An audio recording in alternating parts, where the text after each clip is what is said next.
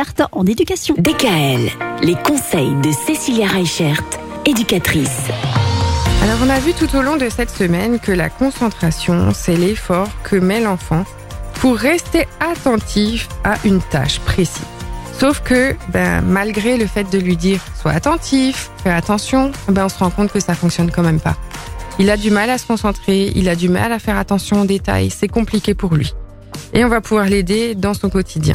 Alors il y a plusieurs choses qui vont faire appel à l'attention et ce qui va être important, c'est aussi son environnement. C'est-à-dire que que ce soit l'environnement scolaire ou l'environnement familial, il y a plusieurs méthodes, plusieurs techniques qui vont pouvoir être mises en place pour l'aider dans son quotidien.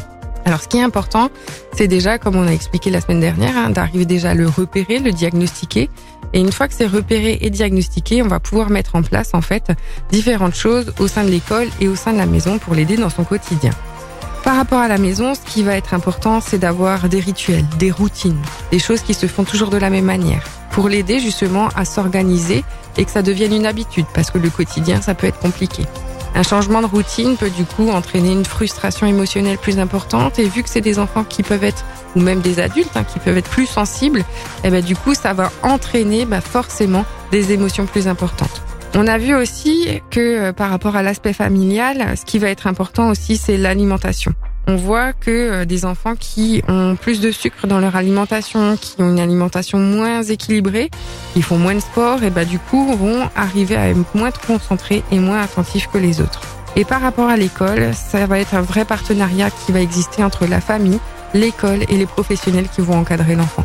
Parce que sans cette collaboration au quotidien, les difficultés d'attention et de concentration au quotidien ne vont pas pouvoir être euh, décelées et réparées, entre guillemets. Parce que du coup, bah, si à l'école on fait d'une certaine manière, à la maison on fait d'une autre manière et le professionnel de santé qui le suit va faire d'une autre manière, bah, l'enfant il va être encore plus perdu. Et souvent, ces enfants-là sont déjà fragiles, manquent de confiance en eux, donc le fait d'harmoniser les pratiques, ça permet aussi de renforcer l'estime et la confiance en soi des enfants.